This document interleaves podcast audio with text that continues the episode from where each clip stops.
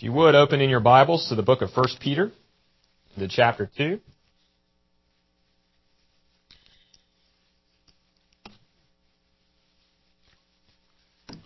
We're continuing on in our study through the book, and we're going to be looking at verses 4 through 10 for this morning.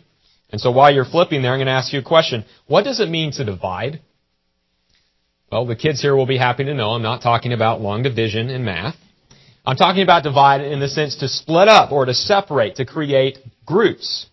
So there's a scene in a, a very godly movie called Charlie and the Chocolate Factory, uh, where there's a room full of trained squirrels, and they sort through these nuts to put in the candy. And they have little stations where they take the nut, they knock on it, and they crack it open. They test the nut to see if it's good or bad. And there's really only two options there. Good nuts are going to be used in the candy. The bad nuts are sent down the trash chute to the incinerator. So, one of the spoiled kids on that tour insisted on taking a sorting squirrel home for a pet. So she burst her way down into the sorting area to try to take one. Well, instead, the squirrels attacked her and trapped her. Then you see one squirrel go up to this little girl and knock on her forehead and listen. So the squirrel heard something very interesting. It turns out this little girl was one bad nut.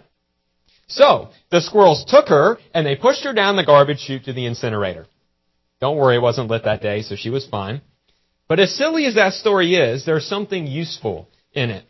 There was something about her that was bad, that was lacking, that was unworthy.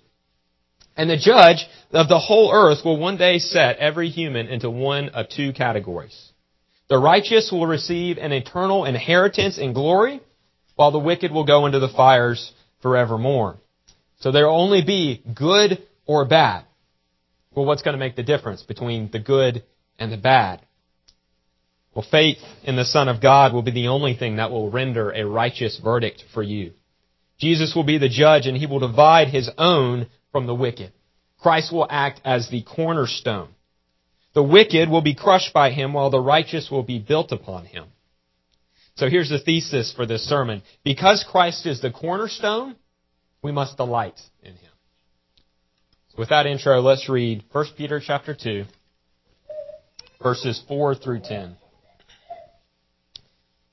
As you come to him, a living stone, rejected by men, but in the sight of God chosen and precious, you yourselves, like living stones, are being built up as a spiritual house to be a holy priesthood to offer spiritual sacrifices acceptable to God through Jesus Christ. For it stands in scripture, Behold, I am laying in Zion a stone, a cornerstone chosen and precious, and whoever believes in him will not be put to shame. So the honor is for you who believe, but for those who do not believe, the stone that the builders rejected has become the cornerstone and a stone of stumbling and a rock of offense. They stumble because they disobey the word as they were destined to do. But you are a chosen race, a royal priesthood, a holy nation, a people for his own possession, that you may proclaim the excellencies of him who called you out of darkness into his marvelous light. Once you were not a people, but now you are God's people. Once you had not received mercy, but now you have received mercy. Let's pray. Lord God, we thank you that though we were once not a people, you have made us your people. We thank you that though once we had not received mercy, we have now received mercy through Christ. Father, I pray that we would see that and understand that clearly as we walk through this text this morning. Guide us and help us, we pray. We ask it in Christ's name. So we're going to look at three sections today. And the first is that we're going to look at Christ the cornerstone throughout this passage. So this is talking about Christ the cornerstone. So this passage is really all about who we are as the church. And this section of scripture includes some of the richest and some of the most profound language on the church in the entire Bible. The descriptions and the titles that Peter applies to us are steeped in Old Testament significance. He takes Old Testament themes and categories and he applies them to the church now. So whether Jew or Gentile, the readers of this letter would have been absolutely shocked at the descriptions that Peter gives us here. And the shock is that Peter uses terms formerly exclusively applied to the Jewish nation, and he takes those same terms and he applies them to the New Testament church in a primarily Gentile region. So everything he wrote about, including the inclusion of the Gentiles into the church, is founded upon who Christ is. And so if we are to understand what Peter says about the church in this passage, we need to first understand what it says about Christ.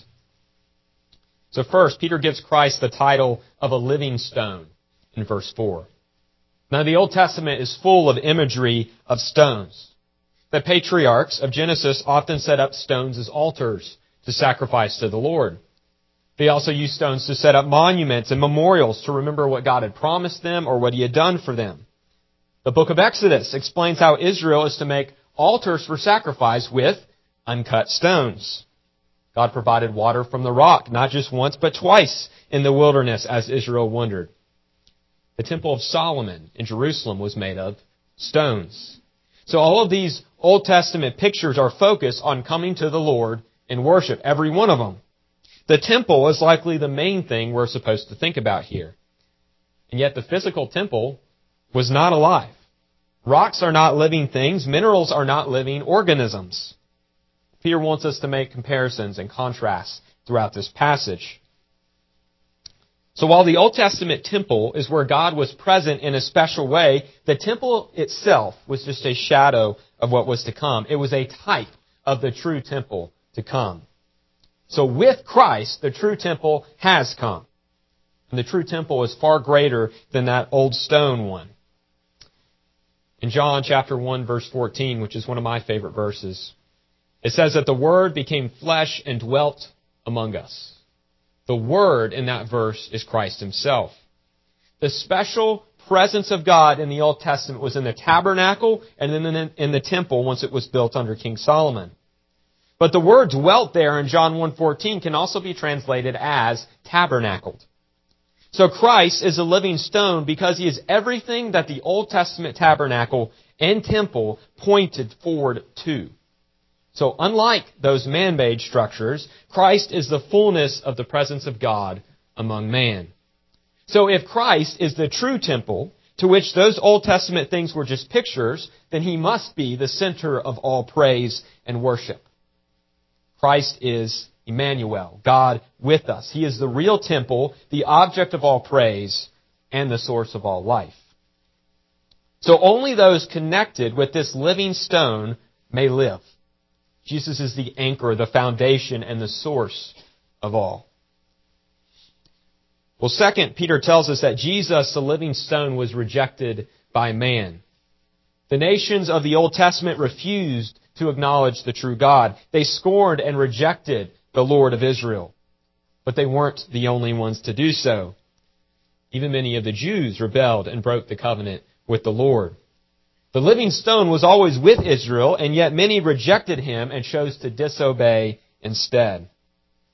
When Jesus came to earth, the Jews and the Jewish leaders rejected him too. Those who should have known best who the Messiah was going to be, who saw Christ, they rejected him. Well, third, Peter says that in God's sight, this living stone was chosen and precious. The Father delights in His Son. Even before Christ went to the cross, the Lord says, This is my beloved Son, in whom I am well pleased. Before creation itself, the Trinity agreed on the covenant of redemption that the Son would take on flesh and redeem a people for himself. And after sacrificing himself on the cross and rising again, the praise and the reason to praise Christ is even greater.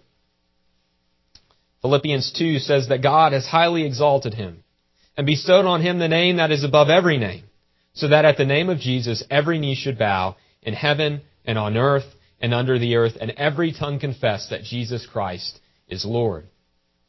So Christ is chosen and precious because he is the Son of God and he is the perfect God man. And Peter is going to explain this more by using three Old Testament quotes, some of which will be familiar from what we've sung and read and looked at already in the service. So first, Peter quotes from Isaiah chapter 28 verse 16 and verse 6. And in that passage, the prophet Isaiah pronounced judgment on Judah and Israel for rebelling against God. The leaders had perverted justice and rejected God. And if you remember our scripture reading, it was a pretty harsh passage. It was not a pleasant, fun passage to read through parts of. Those people, those evil leaders, were walking in their own ways rather than God's. Because of their sin, they were going to be punished. That's what that passage in Isaiah is about. But amidst the announcement of judgment in chapter 28, God also promised that He would establish one who would be faithful and just. The remnant who still followed the Lord would be saved through trusting in Him. So while the nation walked in rebellion, then there would come a day when God would set up a godly king who would lead Israel in righteousness. The king would be chosen and precious. So in 1 Peter 2 4, Peter already called Jesus chosen and precious in verse 4. So what we see here is a pattern of the apostles taking Old Testament texts and applying them to Christ. The Lord Jesus is the living stone laid as a foundation in Zion for justice and mercy. So that's the Isaiah 28 quote. Next in verse 7, Peter quotes Psalm 118, verse 22. So Psalm 118, it's the final Hallel Psalm in the book of Psalms. Hallel Psalms were sung on the way to the temple or on special days of feasting and uh, occasions to celebrate. That's when you sung this psalm. So the people of Israel would march to the temple and worship together as they went, and they would be singing psalms like this psalm. They are triumphant. They are glorious songs about the greatness of God and His works for His people. Psalm 118 in particular was written about a Davidic king returning to the temple to praise God after a great victory. So the picture is that there's been a great battle between the evil nations that are opposed to God and the army of the Lord's anointed. So the other nations are the builders in that quote. They are trying to establish their own empires and their own plans. They refuse to submit to the rightful king. They rejected the true king in favor of themselves and what they wanted to do. They thought they could shame the Lord's anointed one and shame Israel through battle. But the stone that they have rejected has become the cornerstone. Now, a cornerstone is the principal foundation of a building. Builders have to carefully search for the right rock to use as a cornerstone. Choosing the wrong cornerstone will make a building worthless. So stonemasons, they would search through massive stones until they found just the right one on which to build. Well, the nations are like those masons looking for a cornerstone. But those nations failed to find or become the right cornerstone. Peter tells us that the true cornerstone, this great Davidic king, is found in Christ alone. He is the one who is rejected by the nations and yet has become the cornerstone. Jesus himself quotes this psalm in Matthew 21. And there he declares that he is the cornerstone from Psalm 118. And he called the Pharisees the builders. So the Pharisees were the religious leaders of Israel. They were proud Jews. But Jesus told them that they were the same as those wicked nations because they rejected Christ. All who reject Christ are the builders. Christ is the cornerstone and there is no other. So the final quote in verse 8 is from Isaiah chapter 8 verse 14. And the problem in this passage was that Judah and Israel were threatened by powerful nations. But rather than turning to God and asking Him for help and going in repentance, they had another idea. They said, what if we form some other, or form an alliance with some other powerful nations and get them to come help us against our enemies? If we have a powerful alliance, we'll be fine. Well, the job of the prophet Isaiah was to warn them about the dangers of an alliance. They didn't need an alliance. They just needed to go to the Lord in repentance. But they wouldn't do that. So because of their hardness of heart, God announced that He would bring judgment on Israel and on Judah for their rebellion. There's also a promise in this passage. If you trust in the Lord and walk in the fear of Him, then you will be rescued. The judgment will not fall on you. So in the same pronouncement, we see both the promise of judgment and also the promise of rescue for the faithful. So while the stone would be the solid foundation for the faithful, for those walking in rebellion to God, it would be their judgment. Isaiah 8 specifically says that the stone is the Lord, all caps. That means Yahweh. It is the covenant God of Israel, Yahweh himself, who is the stone. Well, Peter takes that same stone and says that it refers to Christ. The Lord Jesus is Yahweh. Christ, God incarnate, is the stone. Christ is the great divider. So for those under God's mercy, He is the foundation and the Savior. But for the wicked, He is offensive and dreadful. The mystery of the chosen and the precious living stone. Well, the final description of Christ in this passage is in verse 9. Jesus is the great caller. He has called you out of darkness and into His marvelous light. The words of God are powerful and effective. The Lord said, let there be light, and there was light. And then in John 1, 3 and 4, we read that all things were made through him, and without him was not anything made that was made. In him was life, and the life was the light of men. So don't think as we look at this text that Jesus' call is just a general proclamation or a help wanted ad. His call is an authoritative command that both enables and causes us to run to faith, run to him in faith. So just as Lazarus did not argue when Jesus called him out of the grave, so we will obey when Christ calls us. He has the power to effectually call all of us, all of his own, to himself. He has called a people for himself to walk in the light of his being. So in summary of this point, Peter has used rich Old Testament imagery and applied it to the person of Jesus Christ. He's the living stone rejected by men, but precious in God's sight. Christ is at the same time the great judge and Savior. Jesus is the cornerstone on which the church is constructed and on which the enemies of God will stumble and be destroyed. He is the great dividing stone. So that was looking at Christ, the cornerstone. Now we're going to talk about unbelievers, the disobedient stumblers. So this is about unbelievers. So as we just said, Christ is the living stone. He is the great divider. And the thing he divides is types of people. And there's only two types of people in the world, believers and unbelievers.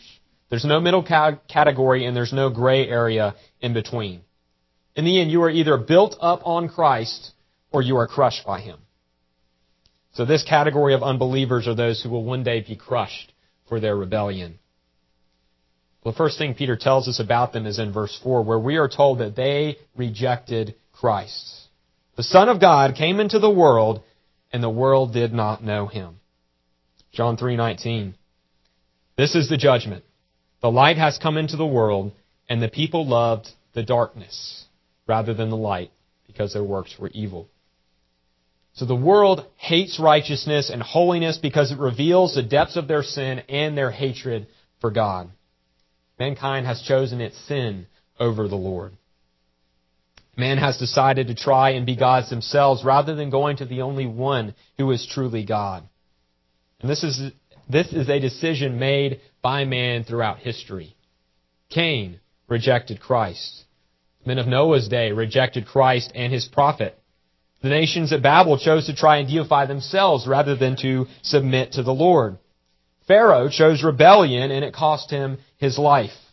The nations wrongfully attacked Israel and they were destroyed for their rejection of Christ. And even those within Israel who rejected Christ were made to stumble over the cornerstone and were ultimately crushed. And then the Pharisees in Jesus' day saw the Messiah. They saw him in person. But they were filled with hate and malice. Their only hope of rescue, their only hope, they denied and they crucified. And the people of today are no different. The culture has rejected Christ and the truths of this world, leading to the downfall of our society. Look around at this once very powerful nation. The people are rebelling more and more, walking away from Scripture more and more, and so the downfall into sin and chaos is only speeding up. And all of this because the unbelieving world hates God. The unbelieving world has rejected the cornerstone. In verse 7, Peter contrasts the results of Christ's work for the believer and for the unbeliever. The believer gains honor through the living stone, but the unbeliever will receive the opposite. And we'll see in the next point that the believer will not be put to shame for trusting in Christ. But for those who have rejected the Lord, they will be shamed. They chose wrongly. Instead of choosing to serve the Lord of life, they chose themselves. They put their hope in the wrong place, and so they are humiliated. The one they rejected has proven himself to be Lord over all, and that Lord has now rejected them. For this reason, they are given over to the hardness of their heart. The unbeliever is trapped in his sin and rebellion, and for this reason, Christ is not their Savior, but their judge. Light and wisdom can only come through Christ. And so for those who reject Him, there's nothing left to guide them. They stumble around blindly. They reach out for anything and everything to give them direction. But all the things they seek after to try to guide them, they're just as empty and directionless. Therefore they trip over the stone. The truths trip them up, confuses them, and it makes them angry. There's nothing more offensive to the unbeliever than the Word of God. It is the thorn in his side, the burr in his saddle, and the sweat in his eyes. The same living stone that brings life to the redeemed saints is the torment of the unbeliever. Christ is the stone of stumbling and the rock of offense. Then verse 8, Peter tells us that the reason they stumble is because they disobey the word. So the believer was reborn with the imperishable seed of the word of God in chapter 1 verse 23. The Word was the good news preached to the saints in chapter 1, verse 25. The Word is the pure spiritual milk which we are to long for like newborn infants in chapter 2, verse 2. So that same Word that brings life and maturity to the saints is death to the unbeliever. For it is the way in which Jesus speaks to us and grows us. That's what builds us up. But it condemns the rebellious. For the rebel to God, it is the savor of death. In the Bible, the reign of God is declared and confirmed. His righteousness and His justice are preached throughout. So the pronouncement that there is a holy God that they will have to answer to is the most abhorrent dread in the unbeliever's life. Therefore, they'll do whatever they can to avoid, ignore, and to rebel against the Word of God. And if you throw out the perfect and inerrant revelation of God, what do you have left to guide you? By rejecting the Lord and His Word, they reject reason, morality, and Christ's Lordship. And that leaves the rebel with nothing but sin and darkness. And that means that the unbeliever is just biding his time until he faces the judge. Peter tells us, however, that this was no surprise for God. The rejection of Christ by mankind was not a surprise or a shock. It didn't force God to alter his plans. The Lord used man's evil plans to bring about Calvary, the very event that brought redemption to his elect. Everything that comes to pass has been ordained by God. And verse 8 tells us that the unbeliever, unbeliever was destined to disobey the word and to stumble. That does not mean that God caused them to sin or made them sin, but that He used their own wicked plans to bring about more good. God is not the author of sin, but He is able to direct and utilize evil man's plans to bring about good and His glory in the end. And that's really one of the most mysterious things in Scripture, and it's really beyond our ability to fully grasp. But for now, just know that God was not surprised by evil. Just as the elect were chosen and ordained by God, so He allowed for evil men to choose to rebel. And to disobey in verse 8, it isn't just unbelief. This is an obstinate and a hardened heart towards the Lord. They hate God, and so they are on the path to judgment. So just as God has called His elect out of the world, so He has chosen to leave others in their sin and rebellion. And when they receive their final punishment, it will be only what they fully deserved. For all those who are called by Christ, we are taken off of that path to destruction, and we are placed on the path to glory. So the last section here. Believers who are built on Christ. So we're talking about believers, Christians now. So Peter says a lot about who we are as the church. And while these things are individually true for believers, the primary concern in these verses is who we are corporately as the church. We live in one of the most individualistic societies in the history of the world. Now, there can be some good things that come with that, but there are far more dangers. So we need to remember here that we are members of one body. The hands will affect the feet, which will affect the back. We're all connected. And so the following identity that we have is true only as we are all united to one Christ by the one Holy Spirit. We'll also see in these descriptions rich Old Testament imagery that is taken and applied to Gentile believers. So all the glorious descriptions once used for ethnic Israel alone will now be placed and Peter will apply them to the New Testament church. So first, Peter describes believers as those who come to Christ in verse 4. Now the verb there can also be translated to draw near. Now it's not a simple movement. It's not just walking. It's a rich word that Peter uses. It's the same word used throughout the Old Testament for worship. The word was used for the congregation of Israel drawing near to the presence of God in the tabernacle. It describes how Moses went up Mount Sinai as God's glory rested on the mountain in fire and lightning. When the people of Israel were too terrified by the voice of the Lord so that they did not want to hear him speak anymore, they sent Moses to go near, to draw near to the Lord for them. This word is used for the priests when they draw near to the altar to offer sacrifices. Then the writer of Hebrews in the New Testament, he takes this same word and he uses it for how we must come before God in worship. So at the simplest level, this is a call to worship, a call to faith, a call to believe in the Lord Jesus as your Lord.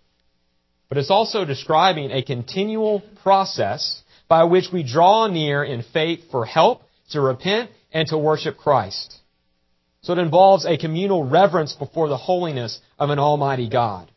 We are to regularly come to Christ in faith. We must continually come to Him in humility as we worship. So just as the Old Testament Jews were called to draw near to God, now the Gentiles are called to draw near to the Lord in worship. Those who were once far off now have full access to draw near to Christ. In verse 5, Peter teaches us the result of drawing near to Christ. And the result once again proves that drawing near means more than just intellectual assent or a mere profession of faith. As we draw near, we become living stones. Going to Christ in faith and resting in Him is what it means to believe in the gospel. Another term in theology for this same idea is union with Christ.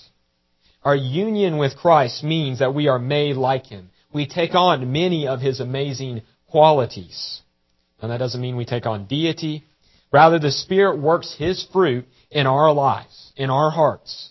We are trained in what are called the communicable attributes of God. We become like living stones because we are connected to the true living stone. Because He has united Himself to us. So the purpose of our being made living stones after Christ is so that we may be built into a spiritual house. So ignore your individualistic uh, objections right now that might be rising. We are together, being built into a house. It isn't just about you being made into a house, but you all. So all the saints from throughout time are made into this house. Christ, the living stone, fulfilled the types of the tabernacle and the temple. Christ is the tabernacle and the temple. And as you are united to Him by faith, you too become a holy dwelling place for God. The Holy Spirit dwells within your heart, meaning that the presence of God resides in you, His temple. Jesus is the true temple, and He resides in the heart of His elect. His spiritual house grows as He brings us into His house. It's really a serious and mysterious matter. We see the seriousness of the same idea and the same doctrine in 1 Corinthians 6. Now there, Paul is rebuking sexual immorality in the church. But the heart of his argument as to why sexual immorality is so dangerous for a believer is all based on union with Christ. In verse 15, Paul says, Do you not know that your bodies are members of Christ? Then in verse 17, he says, He who is joined to the Lord becomes one spirit with him. And then finally in verses 19 through 20, Paul says, Or do you not know that your body is a temple of the Holy Spirit within you, whom you have from God? You are not your own, for you were bought with a price, so glorify God in your body. We are joined into the house of God. We bear His name upon our foreheads and have His Spirit in our hearts. We are the household of God. We are the lineage of Christ. We are His ambassadors and His emissaries on the earth. And that is what it means that we are being built into a holy priesthood, as Peter puts it. We have been set apart for a holy purpose. And as members of this house of God, we are destined for honor and glory in Christ. We are united to Him who is chosen and precious. Therefore, unlike the wicked who will be shamed on the last day, we will receive honor at the last day. Serving the Lord in holiness is the only path to joy and blessing now and forever. We won't be honored for our ability to save ourselves or for our natural abilities. We will receive honor through faith in Christ. The honor does not come from the one chosen, but the one who chose. Verse 9 refers to believers as a chosen race. And this is another term once only used to describe Israel. Well, Peter now calls the church the chosen race. The people of God are no longer determined primarily by ethnic categories, but through faith in Christ. Christ has created a new race based entirely on faith. God has made us into a royal priesthood and a holy nation. And both of these terms come straight out of Exodus chapter 19. And you shall be to me a kingdom of priests and a holy nation. So the promise of God to His church in Exodus is the same promise He fulfills to His church through Christ. So often we like to make Old Testament Israel and the New Testament church into two completely separate entities. But Peter's applying of the same terms meant especially for Israel to the church shows that they're really the same group. Even in the Old Testament, the means of salvation were through faith alone. Habakkuk 2.4 says that the righteous shall live by faith. They look forward to the cross while we look backward. The church is just living in the last days where the full plan of God has been revealed and the Gentiles have been brought into the people of God. No longer are God's people an ethnic or geopolitical entity. We are a spiritual house, a royal priesthood, and a holy nation. We are the saints of God. We are those who are God's possession, as Peter puts it. He made us and He redeemed us so that we would be His. And Christ's Lordship doesn't just mean He is your master. You are also His inheritance and reward for His redemptive work. Christ is the Lord of the world who has called us out of darkness and into his marvelous light. We were once blind. We were once stumbling in a state of unbelief. God has brought us into the light. He has given us eyes to see. Once we were nobody. We weren't a people. We were pagans. We were rebels. We were from our own houses rather than from God's. We had no heritage. We had no lineage on our own. In fact, the one heritage we can claim is from the first Adam and all we received from him was condemnation and curse. But in the new Adam, we have become God's people. We were deserving of death and hell for our sin, and yet that is not what we received. You were worthy of only judgment and death, and yet you have now received mercy. And the language there in verse 10 is actually a reference to the book of Hosea. In that book, Israel is compared to Hosea's wife Gomer, who commits adultery again and again. And yet God tells Hosea to forgive her and love her anyway. Gomer was a picture of Israel's spiritual infidelity. They whored after other gods and forsook the Lord's love. They spurned their husband. But despite that, God was willing to forgive her if she repented and returned to Him. Our spiritual idolatry and rebellion, they were no different than Gomer's adultery. And yet in Christ we have received mercy and have been declared God's people. In Christ we have been totally and completely transformed and added into the people of God. We've been given the status of saints of the Lord through our union with Christ. And that citizenship comes only with good things. Even the duties we are called to are good and pleasant now. That doesn't mean they're always easy, but they are always good. And for all these grand statements about who Christ is, and consequently who His church is, Peter only lists two duties in this passage. The passage is over, overwhelmingly focused on the indicatives of who Christ is and who you are as His church. But there are a couple of commands here, so let's close by looking at these two commands. First, Peter commands you, his church, to offer spiritual sacrifices in verse 5. Unlike the animal sacrifices of the Old Testament priests, we are to offer spiritual sacrifices. We are to worship in every area of our lives. We are to honor God with our heart, mind, and body. Everything we do, we are to do with a heart of worship and thankfulness to the Lord. That is our spiritual offering. But our offerings must be made through Christ and in obedience to His Word. If we seek to offer to Him that which is forbidden in His Word, it isn't an offering, it becomes a sin. We make offerings only as we trust and obey the Lord. And I think the most important way in which we offer spiritual sacrifices as the church is as we gather together for worship. Remember that it isn't just you as an individual, it's the chosen race, the royal priesthood, the holy nation, God's possession, that is to offer these spiritual sacrifices. So that's the first command. The second command is that Peter tells the church to proclaim the excellencies of him who called you. This is in verse 9. So the duty of the church is not only to worship and to offer sacrifices, but to spread the gospel, to evangelize. The call to the entire church is to evangelize the nations. You as an individual and all of you together are tasked with this duty. That's why we support local missions. That's why we support global mission. That's why we are concerned that everyone is capable of explaining the gospel and inviting people to church with you.